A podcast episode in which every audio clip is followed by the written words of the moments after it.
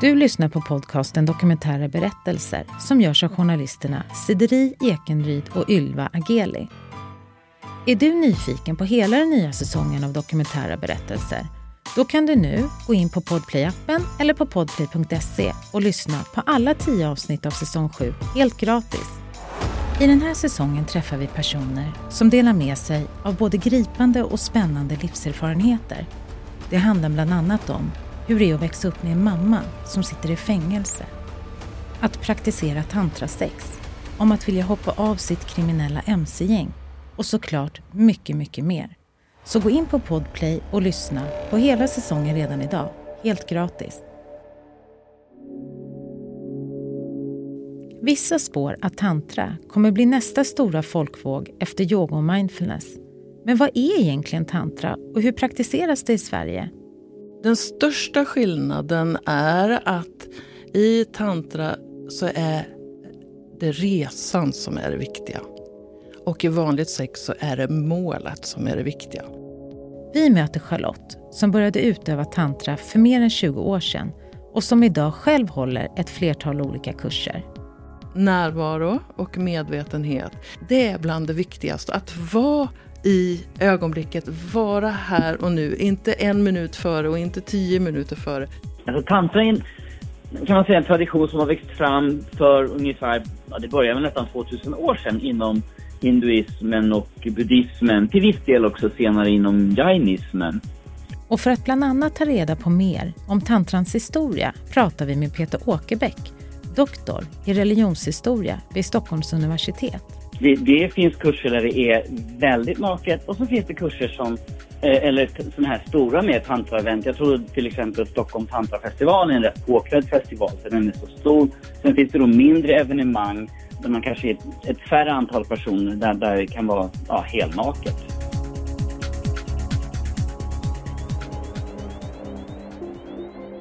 Jag kom in på tantra genom att jag ställde mig frågan, vem är jag? För 20 år sedan börjar Charlottes inre resa där hon frågar sig själv, vem är jag egentligen? Och det är kanske många som gör en sån här inre resa för att mm, livet är lite jobbigt och jag var i en fas där jag skulle skilja mig och sådana där saker. Och då så här, vem är jag? Och så börjar jag leta efter vem är jag på riktigt. Och då hamnar jag med meditation bland det första. Och från meditation är steget till tantra inte så långt. Så det var inte att jag sökte tantra utan jag sökte mig själv. Och när du gjorde den här resan, Vem är jag? Vad kom du fram till? Att jag är en tantriker.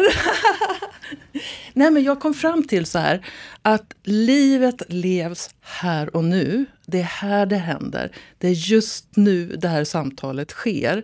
Det händer, alltså, livet sker nu. Och med tantra så försöker jag uppfatta livet här och nu och inte spacea ut så mycket och vara någon annanstans.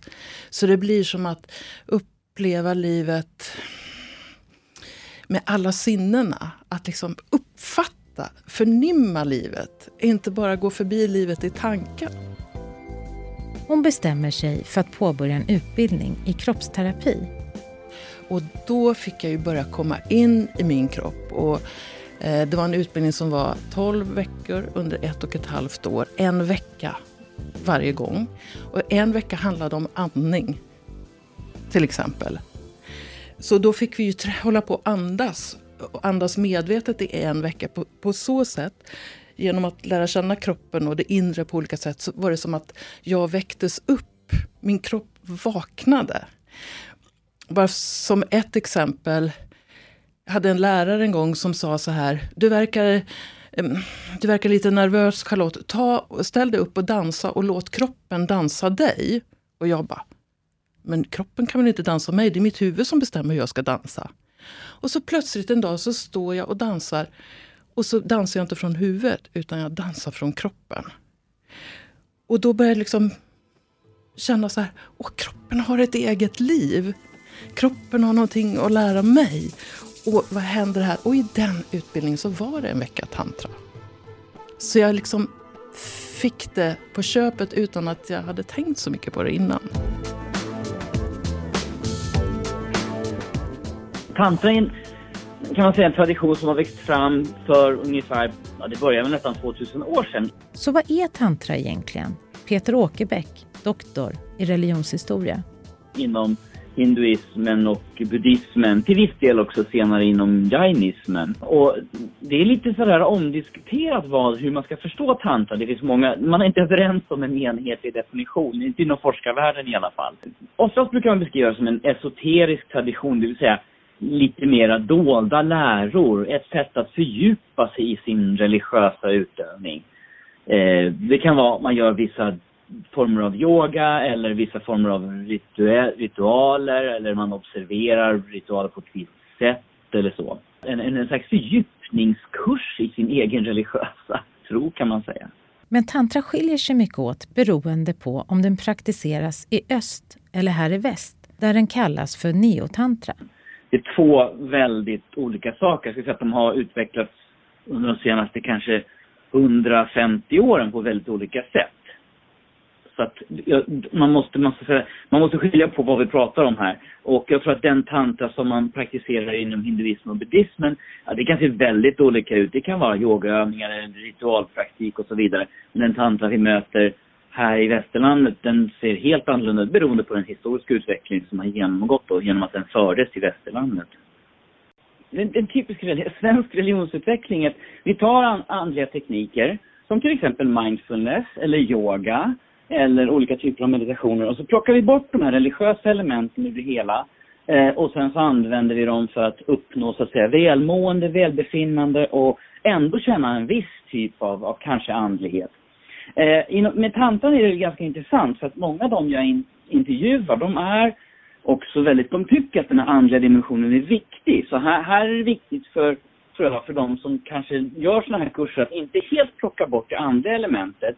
Därför att om man bara om man plockar bort det andliga elementet ur, ur en, till exempel en tantrakurs, ja då blir det kanske ibland bara en kurs att åka och lära sig att vara intim. Och det känns inte som att de här medlemmarna som söker till det här vill riktigt ha det så. För de vill gärna koppla in det här andliga elementet. Jag tror att det är viktigt för dem att det finns med.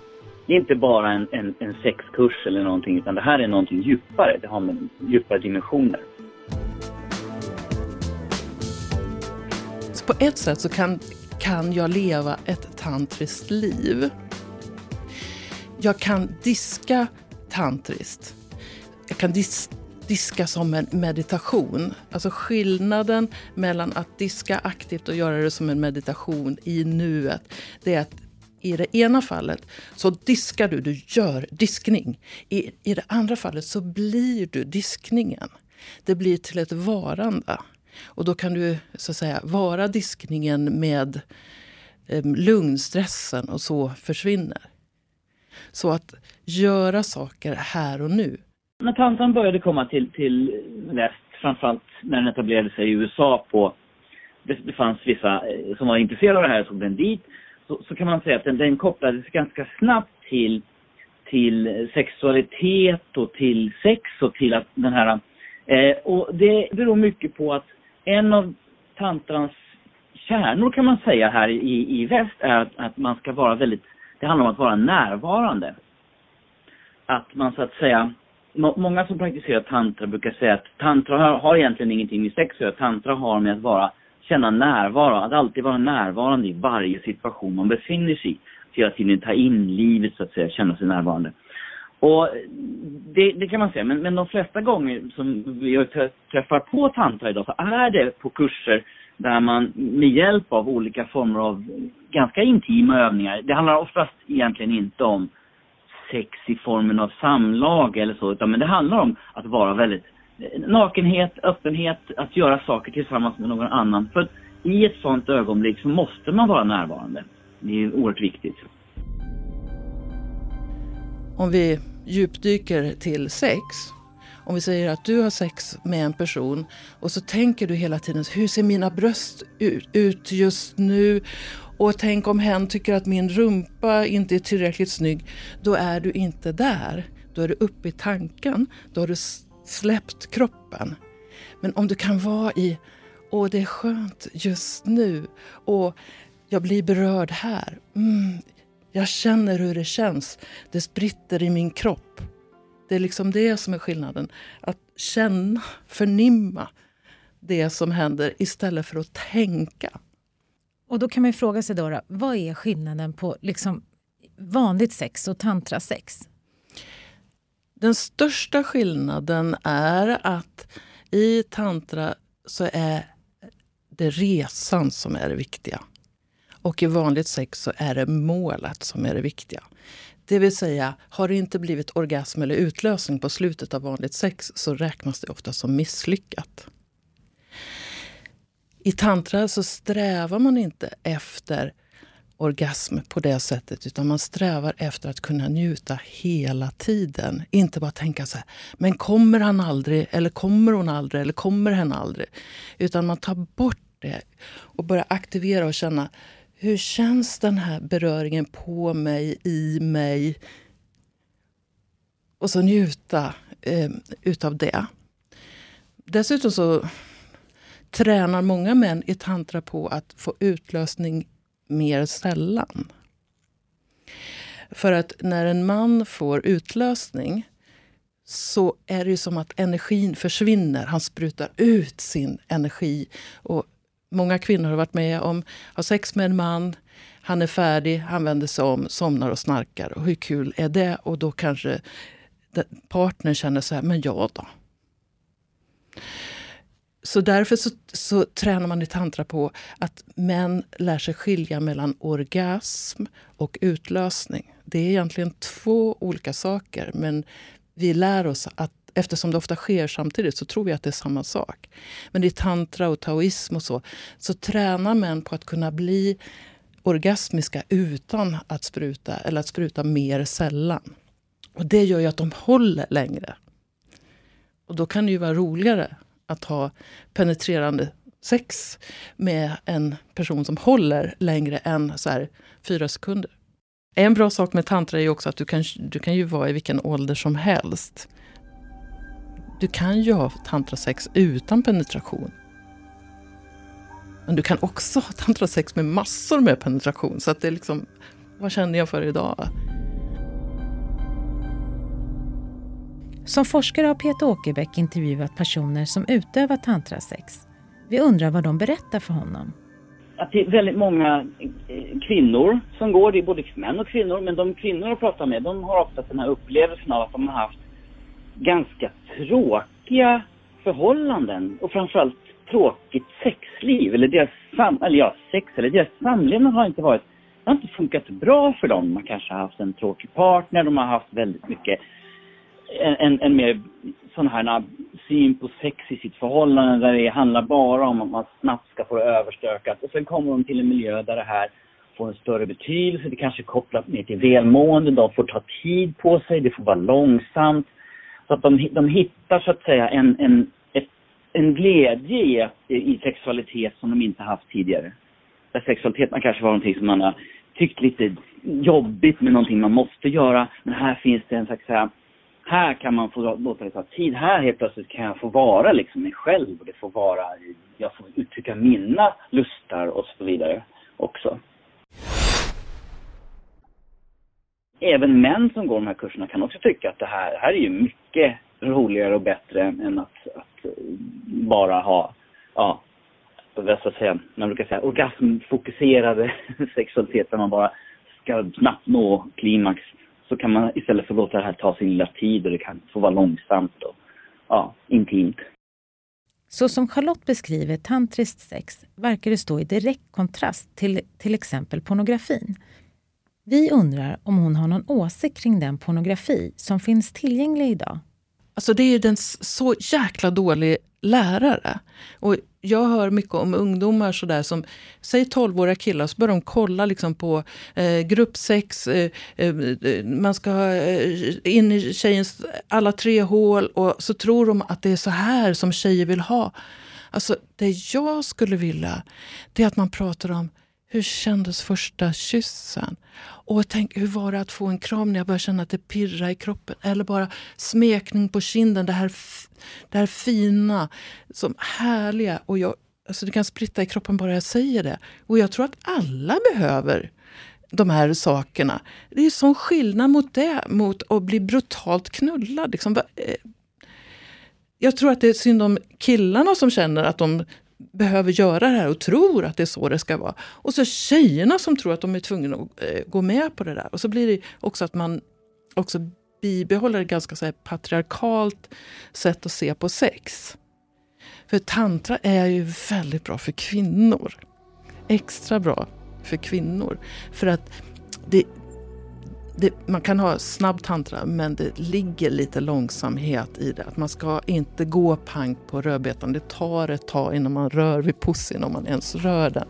Så att en, en kvinna kan verkligen hinna så här värma upp och känna jag blir sedd och berörd av någon som bryr sig. Det handlar inte bara om att tjoff tjoff, klar. Idag håller Charlotte själv kurser i tantra. Hon möter både personer som är helt nybörjare och de som har gått i flera år. Senaste kursen hade jag för några veckor sedan och då eh, så sa, det var en parkurs och då sa de så här, alltså du har en sån fantastisk förmåga att skapa trygghet. Det känns som att det är kärleksfullt här inne. Det, de kunde säga efter, redan efter första kvällen så här, det känns som jag älskar alla i det här rummet. Och då var det verkligen så att paren satt för sig med alla kläder på, så det, var, det, var inte något det var inte bokstavligt så att säga. Utan det här att känna så här, jag är tillåten att vara mig i det här rummet. Och ofta så kommer det det kan komma upp starka känslor. För man kan ha tryckt ner mycket saker som har kring det. Och så får de känslorna komma fram och tas om hand. Så, så, ofta är det någon person som det händer någonting med. Men då ser jag så här, ja det är okej okay att visa det här för de andra och jag blir omhållen i det och jag blir inte skammad. och så Utan en kärleksfull atmosfär. Har du märkt skillnad då i intresset av att söka sig till kurs hos dig? Har det ökat de senaste åren? Alltså, nu var det ju pandemi, så att det var som jag stängde av allting i ett och ett halvt år. Så det går inte riktigt att eh, eh bedöma. Men nu de, hösten 2021 så hade jag ju de första kurserna och de var inget, inte svåra att fylla. Så att jag tror att det finns en, en längtan. Men samtidigt är det ju fortfarande så att vi vet inte hur, hur det går. Vi är fortfarande försiktiga med att vara nära varandra. Och just den här typen av kurser handlar ju också om att vara nära varandra. Så att jag, tror, jag tror att den här boomen kommer lite senare. Dessutom riktar sig kurserna till såväl ensamma personer som personer i parrelationer. Det var först för tre år sedan jag började med parkurser. Förut har jag alltid haft kurser för vem som helst. Jag kallar det inte för sing, singel, singlar bara för att det är inte så att man ska bli hopparad med någon. Utan mm, mm, när jag leder saker så är det otroligt mycket övningar till exempel att man ser varandra i ögonen eller att man gör en andningsövning. Och då kan det vara att du och jag sitter och gör andningsövningen och sen så gör man någonting med någon annan. Men det är inte sådär som att okej, okay, eh, gillar du tjejer eller killar? Ja men då kan du vara här med Nisse hela helgen. Alltså det, det är ju ett, ett upplägg då som går ut på att man har olika typer av övningar och åker du själv då blir du oftast kan man säga att det finns en, det, är, det finns ju en, en slags eh, ganska mycket går det ut på att manligt och kvinnligt ska mötas i någon slags, ofta på en kursgård. Sen säger de ofta i det här, ja men det, det finns, tantra kan vara mellan samkönade och alla möjliga, och det, så är det ju naturligtvis. Men, men oftast så får jag intrycket av att det handlar väldigt om, om manligt och kvinnligt och sen så försöker man då i de här övningarna att, att få loss de här energierna så att säga. Så då gör du övningar och känner du eh, så du gör ju övningar med, med personer du kanske aldrig har träffat och kanske aldrig kommer att träffa igen. Så här, 20 år efter att Charlotte började med tantra, är hon van att möta fördomar. Alltså jag, har blivit, jag har varit med om att bli kallad för den där sexmänniskan för att jag skriver om sexualitet och för att jag pratar om sexualitet.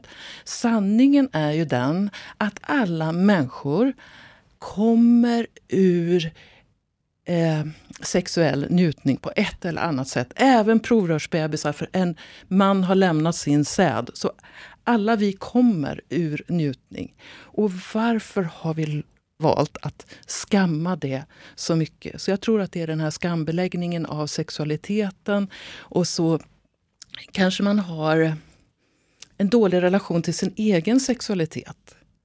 Så jag tror att det, att det, att det är såna saker som det handlar om. Och att man sällan frågar sig, men vad är det här för någonting? Det känns som det är lite stigmatiserat. liksom. Hur tror du det kommer sig? Jag tror det kommer sig av att vi pratar för lite om sex, närhet, relationer. Vi har tabuiserat det området. Och jag menar på att det i Sverige idag finns både en stark sexualfientlighet å ena sidan där man då kan demonisera tantra. Å andra sidan så finns det liksom porr som är liksom översexualiserat ofta och som kanske lockar ungdomar i för avancerat sex än de kan. Men det här, jag verkar i mellanrummet här, det som är egentligen helt normalt och som alla kan ägna sig åt. Men eftersom vi inte pratar om det så mycket så, så blir det så att det folk har i sina egna huvuden, det är det som kommer ut. Så egentligen när, när folk talar om tantrasexlägret så säger det ju mer om deras föreställningar än om verkligheten. Enligt Peter Åkerbäck är en del av den tantriska praktiken kopplad till 60-talets hippierörelse och nyreligiösa rörelser såsom Bhagwan och Osho. Man kan säga att Bhagwan och Osho var, var en av de som tog in eh, tantrismen till västerlandet och framförallt. Och sen har vi sett att många av de som, som har gjort de här har också varit i, i den rörelsen så att säga. De kommer ur det. Så, så, så det är ju kopplat till en viss eh, den typen av, av eh, jag vet inte om du minns eller någon minns, men på 70-talet så förekom det ju såna här bilder från, från Bhagwan där de hade stora ormgropar. Alltså den, den tantriska praktiken gick ut på att man skulle släppa, man hade man var fångad i ett sexuellt system som inte var ens eget, så man skulle släppa det fritt genom att ha ohämmat sex till exempel en hel vecka eller någonting. Så det, det, förekom, det blev ju då ganska så här, oj, lite så här, förstår jag också, någonting man kan skoja om. Så att det har ju en liten grej koppling till den här eh, hippie och new age, alltså det här är nya andra människor som flummar runt och har gruppsex och sådär. Så, vilket ju inte är, men, men det finns en sån, det kan, det kan vara roligt att skämta om. Sen är ju sex någonting att skämta om överhuvudtaget. Eh, och sen, sen tror jag också att, ja det är klart, sexualitet det är, det är laddat. Jag kommer ihåg en gång så hade jag en kompis som sa så här. Ja, det här Let's Dance, det är ju förnedrings-tv. Jaha, sa jag. Eh, varför tycker du det? Ja, det, jo, det är förnedrande. Så, har du sett något avsnitt av Let's Dance? Nej, men det vet jag. Och det det är inte ovanligt att människor bygger en uppfattning om någonting utan någon egen erfarenhet, utan någon vetskap. Utan man läser något ord här, något ord där och sen tar man i sin fantasi och så skapar man, ja de där tantramänniskorna de är ju eh, jättekonstiga, de knullar hela dagarna och världen skulle gå under om vi hade mer tantra här. Och, istället, och i själva verket så är det ju egentligen tvärtom. Att vi jag prioriterar njutning högre än de flesta. Det är ett viktigt och prioriterat område i mitt liv. Jag har närhet med min partner varje dag för att jag prioriterar det, för att det är viktigt. Även de personer Peter Åkerbäck intervjuat har berättat att de mött fördomar för att de utövar tantra. Många av dem har jättesvårt att att, och de har kanske har berättat det för någon familjemedlem eller släkting och upptäckt att oj då, det här var inte bra. Eh, det finns folk som jag har träffat, intervjuat människor som har, alltså, ja, kanske politiska uppdrag eller andra saker i samhället som säger att det här skulle jag aldrig, jag skulle kunna säga att jag var homosexuell men jag skulle aldrig någonsin kunna säga att jag höll på med det här. Jag tror att det finns de här fördomarna mot att, att ja, men det är sex är någonting lite så här och att det är vi, vi, vi är vana vid att man träffar en partner och så har man sex med den personen, inte med, med vem som helst på en kursgård. Alltså jag har varit med om att eh, folk inte vill ha med mig att göra eller köpa tjänster utav mig eh, som inte har med det här området att göra för att jag sysslar med det här.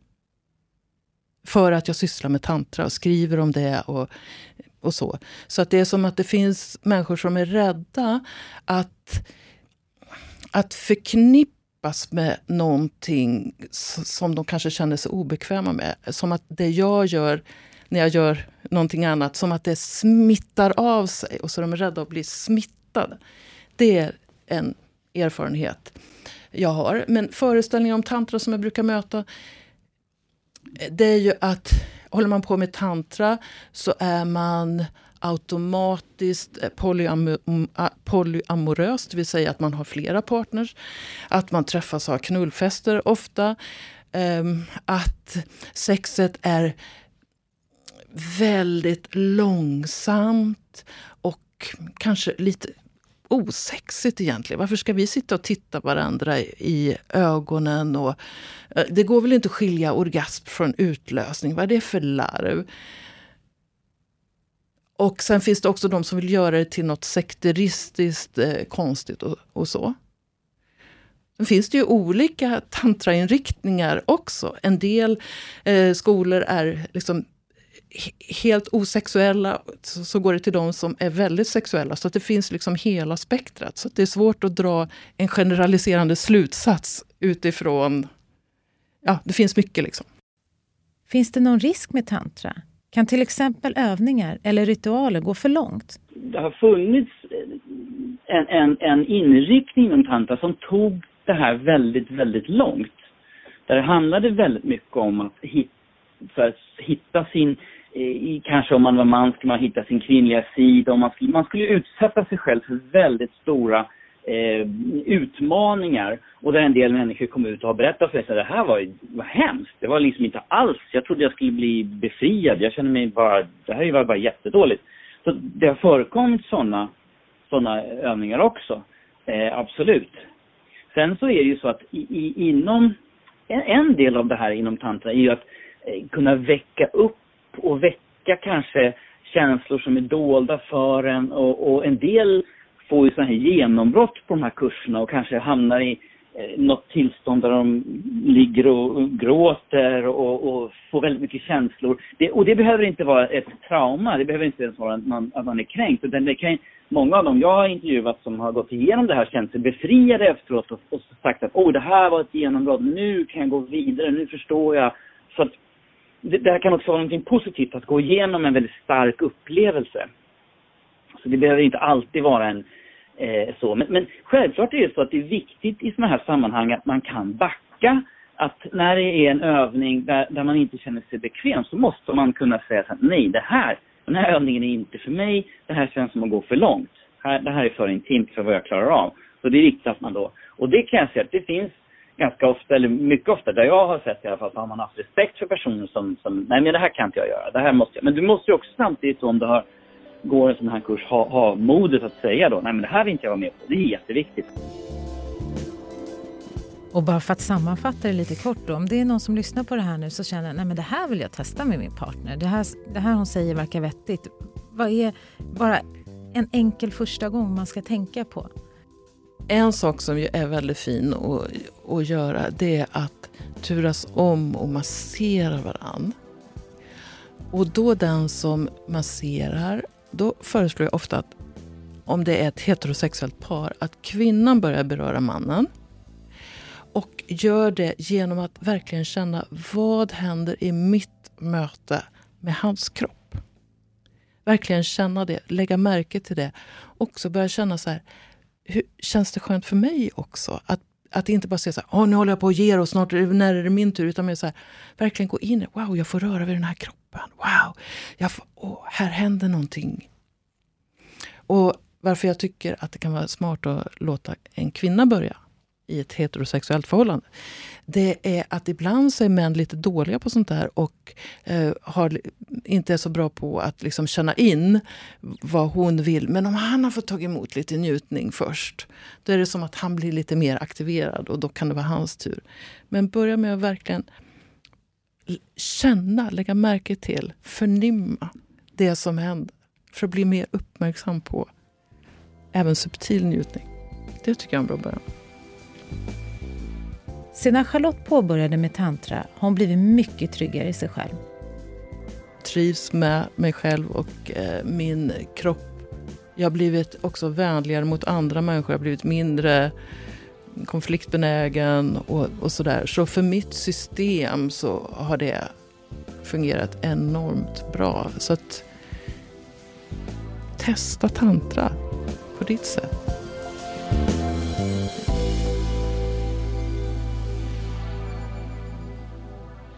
I nästa avsnitt. Och sen hör vi ett dån och att människor börjar skrika. Nam, nam, nam. Och det betyder vatten. Vatten. Vi möter Maria som överlevde tsunamin i Thailand 2004. Men minnena har satt sig kvar i form av posttraumatiskt stresssyndrom. Så medan jag höll på att gå sönder mer och mer så, så log jag och berättade om vilken tur jag hade haft som överlevde. Hör hennes berättelse redan nu, helt gratis på Podplay. Där finns hela säsong 7 ute. Och vill du komma i kontakt med oss som producerar den här podden och berätta om din livshistoria? Mejla då oss på kunskapsstudion gmail.com.